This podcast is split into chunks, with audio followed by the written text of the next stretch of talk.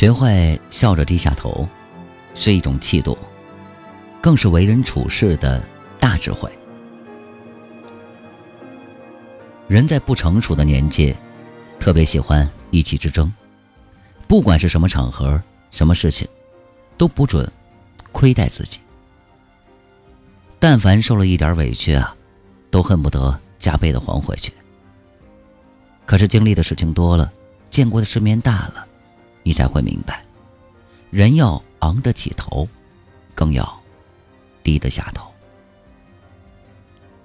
低头不是胆小怕事、懦弱无能，而是懂得用温和包容的态度去解决问题。有一天晚上下班回家，在公交站等车。因为是下班的高峰期，站台的人很多。车一到啊，大家一窝蜂的就涌了上去。有一对结伴同行的女生，刚好站在车门的位置。他们的后面呢，跟着一位六十岁左右的大妈。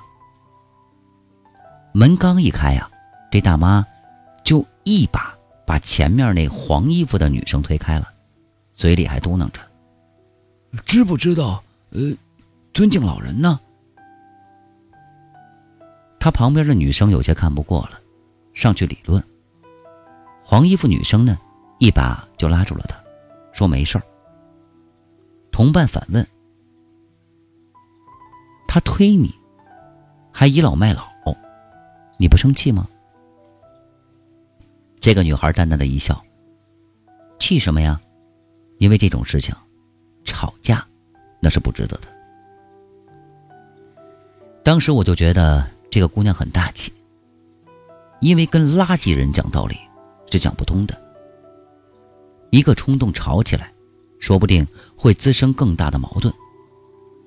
当然，你非要为了争一口气，跟别人。硬讲到底的话，也能把对方吵赢。但是可以肯定的是，你也会因此丢了体面，输了心情。所以一旦遇到这种事情，淡然的一笑，这事儿就算是翻篇了。